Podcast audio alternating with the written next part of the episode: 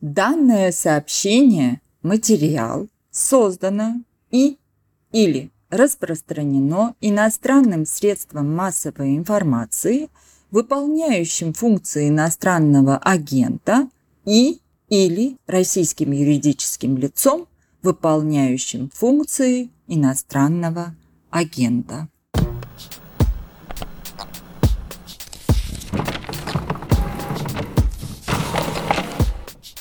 Здравствуйте, дорогие друзья! Это подкаст «Предисловие», в котором мы обсуждаем то, что происходит с чтением, с выбором книг, с отношением к литературе в прошедшие уже почти, страшно сказать, 4 месяца. Я литературный критик Галина Юзефович, и сегодня у меня в гостях замечательный писатель Нарине Абгарян. Здравствуйте, дорогая Нарине! Здравствуйте, дорогая Галина. Спасибо большое, что согласились прийти и поговорить со мной о книжечках в это, прям скажем, нелегкое время. Вам спасибо.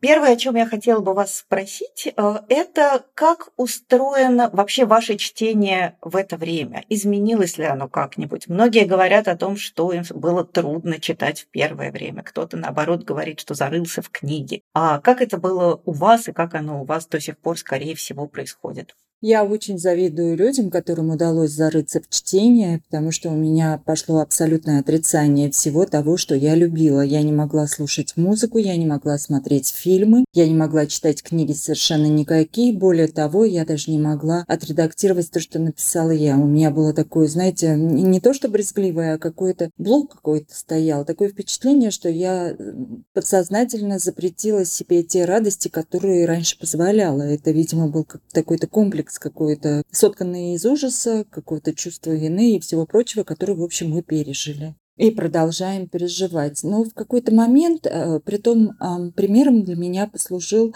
э, редактор, главред нашего издательства Александр Прокопович, который сейчас, в общем, находится за границей, и который написал пост о том, что в любом случае нужно продолжать работать э, и делать то, что ты умеешь через «не хочу», «не могу» и «не смогу никогда». Первое, что я сделала, я взяла а, сборник рассказов Улицкой, который я очень люблю, «Девочки». Я его периодически перечитываю. Вообще у Людмилы Евгеньевны удивительный язык. Он меня подпитывает, поддерживает на протяжении всей моей жизни, сколько я ее знаю. И удивительным образом наполняет. Поэтому девочки э, меня, э, вы знаете, немножко как будто как воздушный шарик меня надули, и я немножко приподнялась над землей. И я решила, что вот мое спасение – это любимые рассказы. И потихонечку стала перечитывать то, что я люблю. Перечитала немножечко рассказов Фолкнера, то, что было под рукой, потому что вся моя библиотека осталась в Москве. А электронные тексты я с большим трудом беру. Не могу читать, к сожалению, сейчас уже приучаю себя. Потом Петрушевскую перечитала, при том ее рассказ «Новые Робинзоны». И такое впечатление, что про нас. Вообще то, что, что бы ты сейчас не читал, ты везде найдешь что-то актуальное для себя. И не только если пересмотрел, обязательно что-нибудь актуальное для себя найдешь. Да, я тоже самое отмечаю, что те книги, которые читал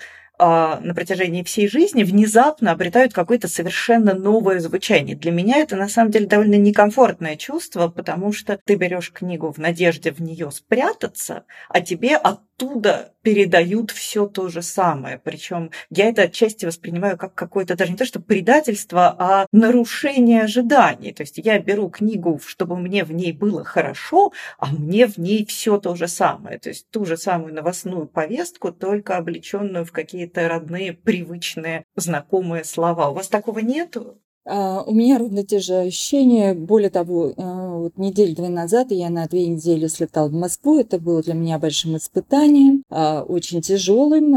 И я успела сходить в театр в Рамт на «Душа моя Павел» спектакль по книге Алексея Варламова. И этот спектакль тоже звучит настолько актуально, при том, что он про 70-е, 80-е, про филологов, про Советский Союз. У меня было четкое ощущение, что мы просто бегаем по кругу, по кругу и не можем найти выход из этого вот э, нескончаемого колеса. И было немножко страшно, что это колесо, наверное, никогда и не закончится, по крайней мере, на нашем веку. Поэтому, да, вот это ощущение, оно не покидает, и, и что бы я ни читала, оно меня сопровождает, конечно. Вот, кстати, «Душа моя Павел», книга Алексея Варламова, я ее тоже, я ее читала, когда она только вышла пару лет назад, и у меня было ощущение, что это, конечно, такая прекрасная проза, но она какая-то такая вот абсолютно не о том, что здесь и сейчас. Это такое милое ретро, в которое можно при желании погрузиться, а в общем можно и не погружаться, и ничего тебя э, не будет. Немного потеряешь. И э, сейчас я про нее опять, я ее не перечитала, но я про нее вспомнила. И я поняла, господи, это какое же это ретро.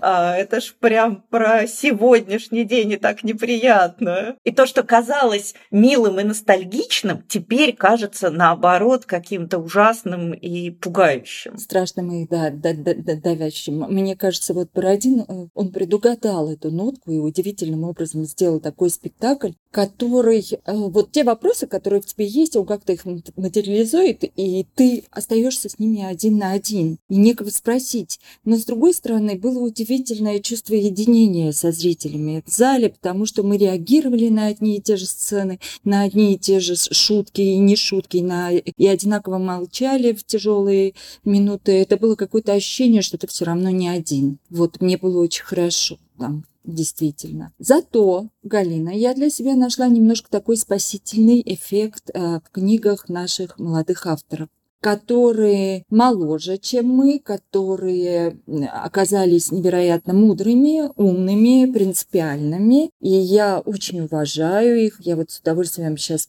прочитала э, дебютный роман э, Веры Богдановой Павел Джан и прочие там речные твари, а потом прочитала Рану Васякиной, с удовольствием перечитала Женю Некрасову, Дарью Бабылеву перечитала, Вирки ее очень люблю. И у меня лежит Рана в электронном виде Алексея Поляринова, которого я, эту, этот роман я уже читала. Риф. Ой, извини, Рип, да. И я хочу еще раз э, перечитать, просто потому что вот эти ребята, они лучше, чем мы. У них, может, у них запал другой, может, у них опыт не такой маленький, как у нас, может, они не такие пуганные. Поэтому у меня такое чувство благодарности и нежности к ним. И я вот каждого хочу поддержать и обнять, и чтобы им писалось, любилось и жилось как можно дольше. Кстати, вы упомянули в Юрки Дарьи Бабылевой, я поняла, что вот прям в Юрки это как раз на сейчас, потому что, несмотря на то, что там всяческий ужас и хтонь, там есть ощущение какого-то уютного, надежного, замкнутого мира, в котором можно выживать и несмотря ни на что. Да, где легче дышится. Да. да. Я напомню нашим слушателям, что вообще-то Дарья Бабылева пишет хорроры, и в Юрки это история про то, как э, в одном отдельно взятом дачном поселке поселилась всяческая нечисть и жуть, и э, она туда вторгается извне, но при этом это какой-то э, хоррор, наполненный при этом таким дачным солнечным теплом и очень привычной, комфортной, узнаваемой жизнью. Вот в этой узнаваемости, конечно, можно действительно черпать большое утешение и поддержку. А вот вы упомянули Людмилу Петрушевскую. Я слушаю вас и думаю, какая же вы храбрая. Потому что мне кажется, что вот если есть на свете великий русский писатель, который транслирует жуть не такую, как у Бабылевой, добрую и теплую жуть, уютную жуть, а такую прям настоящую жуть, так это Людмила Петрушевская. Как вы нашли в себе душевные силы погрузиться в это? Во-первых, я считаю, что Людмила Степановна на сегодняшний день э, русский писатель номер один. То есть э, э, у нее ее литература там так много разных пластов, и так много всего ты можешь подчеркнуть оттуда, пережить, понять, по-новому переосмыслить. Поэтому я ее буду читать э, в любом состоянии, перечитывать с удовольствием. Мне просто кажется, что вот именно сейчас, кроме того, что хочется утешения, хочется еще какого-то понимания, что же все-таки происходит. Особенно мне, человеку понаехавшему, состоявшемуся в Москве и, в общем, уехавшему оттуда с чудовищной душевной болью, потому что, с одной стороны, я, будучи, как говорится, гражданкой другой страны, несколько по-другому на это смотрю, с другой стороны, я ощущаю свою личную ответственность во всем этом, потому что мы все равно представители одной культурной среды. А мы выросли на одних, одних книгах, мы смотрели одни и те же фильмы. И для нас вот Допустим, мама моя Надя приехала, это просто фраза, которая нас объединяла. А сейчас такое ощущение, что моя Надя не приехала, и даже если приехала, то не ко мне. И вот, чтобы понять, может, это бессмысленно, ну, ты поймешь, что это изменит. Но лично для меня, чтобы понять, почему так получилось, я решила, что вот нужно вернуться к Петрушевской. Притом у нее же разные произведения. Допустим, Карамзин «Деревенский дневник». Это же, кроме всего прочего, такая, такая любовь вот ко всему вот тому, что я тоже успела полюбить. А с другой стороны, ты читаешь «Время ночи» и понимаешь, что ну, вот без этой хтони, вот этой красоты не было.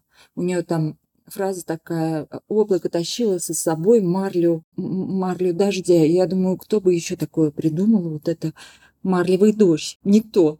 Только Петрушевская. Поэтому я вот, если, если вот рекомендую, перечитайте, не знаю, мне как-то о песне восточных славян, допустим. Не знаю, мне кажется, это, это рецепт, это лекарство какое-то. Химиотерапия. Да, вот. Да, пожалуй, химиотерапия – это наиболее точное описание. Такое немножко лекарство, немножко яд. Как известно, яд – это же не химическая формула, а концентрация. То есть известно, что если выпить 8 литров воды, то умрешь. А, хотя назвать воду ядом едва ли у кого-нибудь повернется язык. Примечание.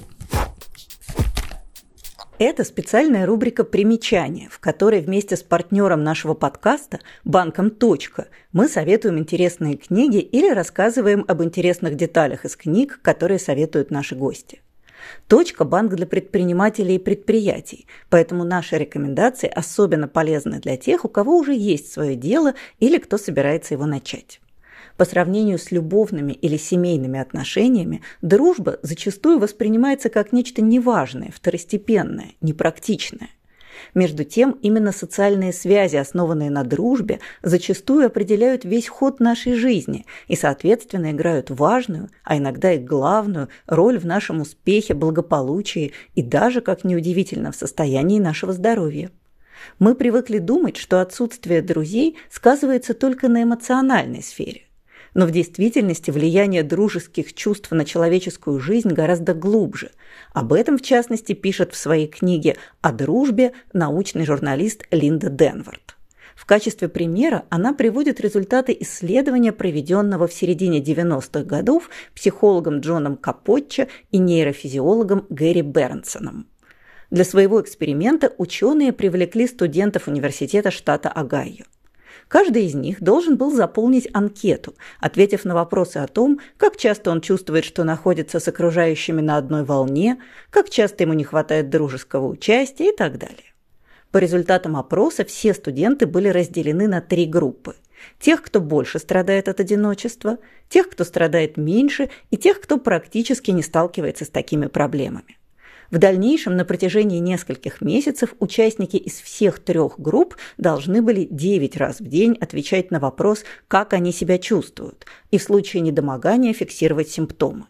Накопив достаточную статистику и подведя итог своему исследованию, Капотча и Бернсон выяснили, что студенты из третьей группы, то есть те, кто был окружен друзьями и жил в тесном контакте с окружающими, в течение дня чувствовали себя существенно лучше и болели реже, чем их более одинокие товарищи.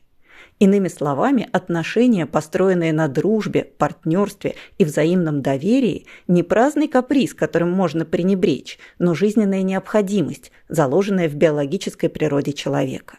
Часто дружба – это не только приятное общение и поддержка, но еще и фундамент для старта новых проектов. Многие стартапы и бизнесы запускались друзьями, и дружба – это то, что помогало в преодолении кризисов и проблем. Например, история PayPal началась с того, что 23-летний программист Макс Левчин пришел в Стэнфорд послушать лекцию 31-летнего Питера Тиля о цифровой торговле и предложил воплотить в жизнь концепцию безопасных интернет-платежей. Макс и Питер основали компанию Confinity, которая позволяла отправлять деньги через email и практически сразу начала работать с eBay. С сервисом .network тоже можно найти новые полезные знакомства, которые в дальнейшем могут перерасти в прочные бизнес-связи. Там зарегистрировалось уже более 7 тысяч предпринимателей, среди которых легко найти единомышленников, коллег по рынку, экспертов или даже инвесторов. Пользоваться .network можно бесплатно, и для этого не обязательно быть клиентом банка. Достаточно зарегистрироваться по ссылке в описании, и сервис подберет вам интересного собеседника. Вам остается лишь договориться о встрече. Ну а мы продолжаем.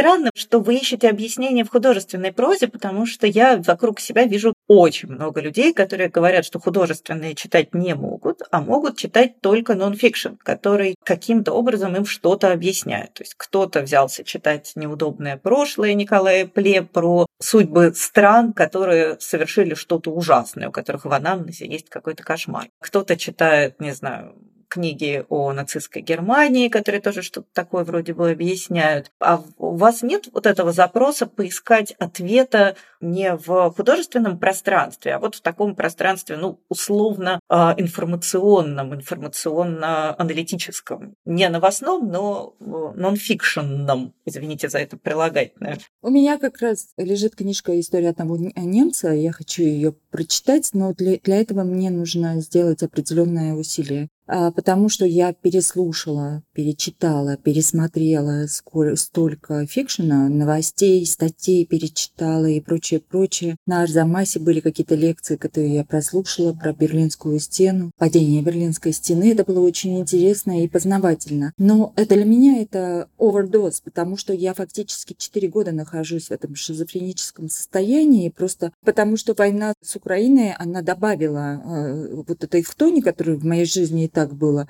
а, выше крыши, и вернулись панические атаки и прочее, прочее. И я думаю, что я просто не потяну. А все-таки художественная литература, она оставляет э, такое послевкусие такого вымысла. У тебя есть легкая надежда, что вот это придумано. Это не, не та реальная жизнь, да, которая тебя окружает. Фикшена много я, я просто не перенесу. Я сейчас для себя открыла удивительного э, режиссера э, Теодор Дрейер.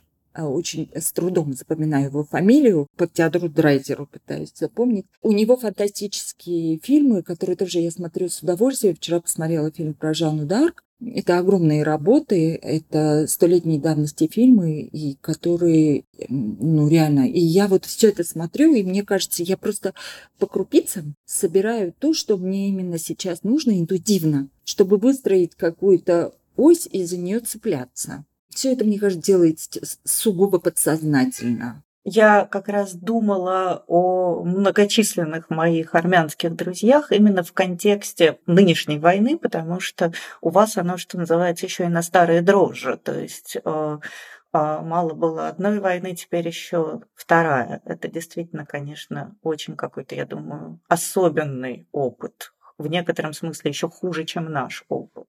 И здорово, что вы можете его гасить при помощи художественной литературы, что нет вот этого назойливого запроса на условно только правду, ничего кроме правды. Мне бы очень не хотелось, чтобы этот опыт у вас был, потому что он, э, в общем, мне невыносимый. Ну, теперь вы тоже знаете, вы тоже понимаете, что это какое-то испытание, видимо. Оно выпало на нашу долю, потому что мы можем, мы должны его пройти хотя бы ради наших детей, которых мы уже подставили. Просто для меня было открытие, знаете что, что можно отменить не только настоящее и будущее, но и прошлое. Потому что лично для меня, допустим, бомбовый удар по Бабьему Яру, это был, была катастрофа совершенная. Это было равносильно, и не знаю, если бы сыграли свадьбу на Пискаревском кладбище. Потому что у нас было общее прошлое, а у нас были плохие страницы в нашей истории, но были хорошие. У нас был э, действительный подвиг без преувеличения наших бабушек и дедушек, и это то, что нас объединяло. А теперь взяли и в том числе перечеркнули это. И как нам с этим жить? А вот, вот это вот главный вопрос, который меня мучает, потому что мне бы все-таки хотелось сохранить это культурное пространство, чтобы через какое-то время, через все вот эти ужасы, которые пройдут э, народы, которые оказались в этой ситуации, чтобы можно было все равно говорить друг с другом, э, вспоминать любую, любимую, перечитывать любимую литературу, вспоминать какие-то хорошие вещи, которые нас объединяли. И я не знаю, насколько это возможно. Да, я очень хорошо вот понимаю, о чем вы говорите. Для меня тоже очень болезненные переживания. Это разрыв каких-то культурных связей. Мне больно видеть, как мои любимые украинские русскоязычные писатели начинают в социальных сетях писать на украинском. И я понимаю, что это абсолютно понятный процесс, и все равно от этого не менее мучительный и болезненный. Но я бы хотела все-таки вернуться на шаг назад, поскольку вы упомянули книгу, которая для меня бесконечно дорога. Это книга э, Веры Богдановой, Павел Джан и прочие речные твари. Удивительным образом э, Вера пишет в ней о наших страхах годичной давности. То есть, когда чипирование, которое, которого, помните, были страхи, связанные с чипированием, когда был такой коронавирус. А она пишет о страхах китайской экспансии, а, в общем, о каких-то вещах, которые казались очень болезненно актуальными э, год полтора года назад. И поскольку я не перечитывала Павла Джана после этого, а вы это сделали, скажите, как оно сейчас? Не, не выглядит ли оно такой модой прошлого года? Читается ли этот роман до сих пор как-то хорошо и свежо? Я за него немножко переживаю именно в силу того, что он попал в нерв полтора года назад, а то, что хорошо попадает в один нерв, часто плохо попадает в другой. Как он поживает сейчас, этот текст? Мне было очень хорошо, у меня не было никакого дискомфорта, у меня было такое ощущение, ну, например, если читать Оруэлла, например, он всегда будет актуальным, потому что там есть вещи, которые вне времени. И я нашла ровно такие же вещи и в романе Веры. Я даже, ну, она молодая, она моложе меня. И мы друзья в Фейсбуке. Я периодически заглядывала в Фейсбук, просто посмотреть на нее. Думаю, боже мой, она, ну, почти на 20 лет младше меня. Девочка, откуда ты вообще все это прочувствовала? И какая я была дура в твоем возрасте. Поэтому мне действительно было очень хорошо с, с ее романом, и я ей очень благодарна. Если кто-то не читал его, вы прочитайте, пожалуйста, потому что он тоже, мне кажется, он тоже звучит актуально. Просто одна хтонь сменяется другой. Но смысл происходящего по большому счету, он, он не меняется. Ужас перетекает из одного состояния в другой. И желание что-то изменить тебя, как идиота из Сервантеса, тоже никак, никогда не покидает и ни, ни, ни при каких обстоятельствах. Поэтому я очень рада за Веру, и я спокойна за ее роман, и я э, надеюсь, что он будет переведен на другие языки, потому что, мне кажется, его полюбят. Э, немножко просто нужно переждать сейчас. Мы все попали под каток. Но ничего страшного, мы переждем. Вот вы говорите, что вы спокойны за будущее э, Веры, а я понимаю, что я очень неспокойна за будущее вот этой прекрасной молодой литературы. Вот вы буквально перечислили молодых писателей, которым я страшно рада, потому что мне казалось, что в литературу вот вошло какое-то новое классное поколение, которое вот сейчас процветет. Я была ужасно рада узнать, я думаю, что вам тоже будет это приятно услышать, что э, Алексей Поляринов пишет новый роман, и что после какого-то незначительного ступора он продолжил, сидит и решил, что вот он не должен это бросать и оставлять. Но а у вас нет вот этой тревоги, что это будет такое в некотором смысле наше новое потерянное поколение, поколение писателей, которых поймало на взлете и которым дальше нужно будет всю эту новую реальность каким-то образом переваривать, рефлексировать, выполнять вот эту неприятную работу по осмыслению обрушившегося на нас, обрушившейся на нас беды. С одной стороны, я за них переживаю, но с другой стороны, у меня есть четкое ощущение, что они останавливаться не будут, что это не просто испытание, это опыт. И он придаст новые краски им а, следующим произведениям. У меня был такой немножко сюрреалистический опыт в Москве. Я а, шла вниз по Тверской мимо книжного а, Москва, и там была афиша, 6 июня должна была состояться встреча с Алексеем Сальниковым. И я встала просто потупить, извините за это слово, в эту афишу. Мне было так хорошо смотреть на Сальникова. Думаю, боже мой, как жаль, что я шестого не буду здесь, я бы пришла на него посмотреть. А напротив магазина кто-то привязал собаку и оставил ее. И а, у меня было такое ощущение, что ее бросили. И я прождала долго, минут 30. Никто за этой собакой не вернулся. Я стояла между этой брошенной собакой и между сальником. И смотрела то направо, то налево, то направо, то налево. И я понимала, что я, видимо, попала в какое-то безвремение покинутых любимых и людей, которые посредством слова, кадра, интервью, не имеет значения. Они пытаются вот как-то эту жизнь продолжать. И у меня было какое-то странное ощущение, что все равно мы выстоим. Мне кажется, по-другому не должно быть. Да, а вы, кстати, еще не прочитали новый роман Алексея Сальникова «Культ Трегер»? Нет, к сожалению, так как определенные э, ресурсы у на, на, нас покинули, скажем так, в том числе Storytel, где я все читала, я, я вот сейчас пытаюсь восстановить его в Армении, и э, будет проще уже читать. Ну, в принципе, я думаю, что у вас же есть э, замечательный книжный магазин «Зангак», простите за минутку дружественной рекламы. А, я просто большой фанат этого книжного магазина. Я абсолютно уверена, что а, ребята туда привезут и Сальникова, и вообще все хорошее ценное в бумаге. И, кстати, простите, тут я позволю себе обратиться к той части нашей аудитории, которая поуехала в Ереван. Таких много, я знаю. И если вдруг, то имейте в виду, что в городе Ереван есть совершенно потрясающий книжный магазин, в котором можно купить все то, без чего вы, возможно, грустите и скучаете. Более того, два дня назад я была в магазине и расспрашивала там ребят, как вообще, как вы выживаете. Они сказали, вы знаете, как-то больше люди стали читать после ковида, и они не прекращают читать. Эм, это меня порадовало. Значит, в общем, да, вот действительно там можно купить русские книжки, можно купить все новинки, и они очень хорошо переводятся, в том числе на армянский. Э, так что я очень рада. Приходите в Зангак. Да, у нас тут такой внезапный продукт плейсмент случился. Просто я, поскольку я вообще в любом городе, где я оказываюсь, я первым делом выясняю, какой книжный магазин магазин самый лучший, потом туда иду и там поселяюсь, то вот в Ереване я нашла себе такой зангак и очень надеюсь, что у них все будет хорошо, потому что я думаю, что та аудитория, которая приехала в Ереван, это в том числе их аудитория, и, соответственно, у них все будет хорошо и с русскими книжками, наверняка и с армянскими тоже, потому что одно всегда за собой подтягивает другое.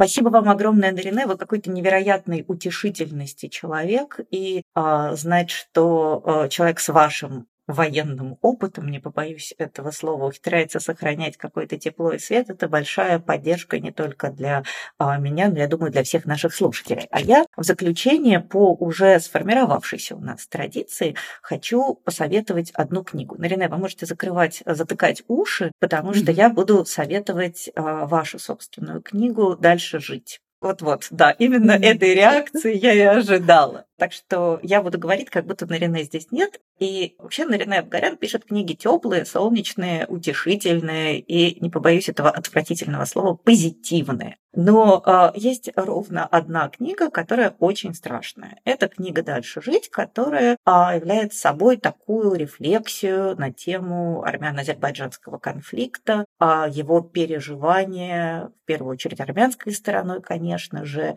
и это сборник рассказов о э, разных случаях, связанных с этой войной. Все они очень страшные. Странная, казалось бы, идея рекомендовать очень страшную книгу во время, когда и так всем очень страшно. Но мне кажется, что в этой книге есть один не вполне очевидный вывод, который из него может сделать любой читатель. Этот вывод состоит в том, что война кончается, любая война кончается, так или иначе. И как пел Виктор Цой «Красная-красная кровь, через час уже снова земля, через два на ней цветы и трава, через три она снова жива». И для меня вот э, в этой книге, несмотря на то, что, как мы знаем, и та война не вполне закончилась, и новые войны продолжаются, есть вот это ощущение того, что жизнь в конечном итоге побеждает смерть, и вообще все плохое так или иначе заканчивается. Спасибо вам огромное, Нарине, и за этот разговор, и за эту книгу, которую я от всей души советую прочитать нашим слушателям.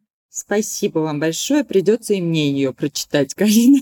Не могу вам в полной мере этого посоветовать сейчас. Но так или иначе, огромное вам за нее спасибо. Ну и в заключение еще раз хочу поблагодарить постоянного партнера подкаста «Предисловие» банк.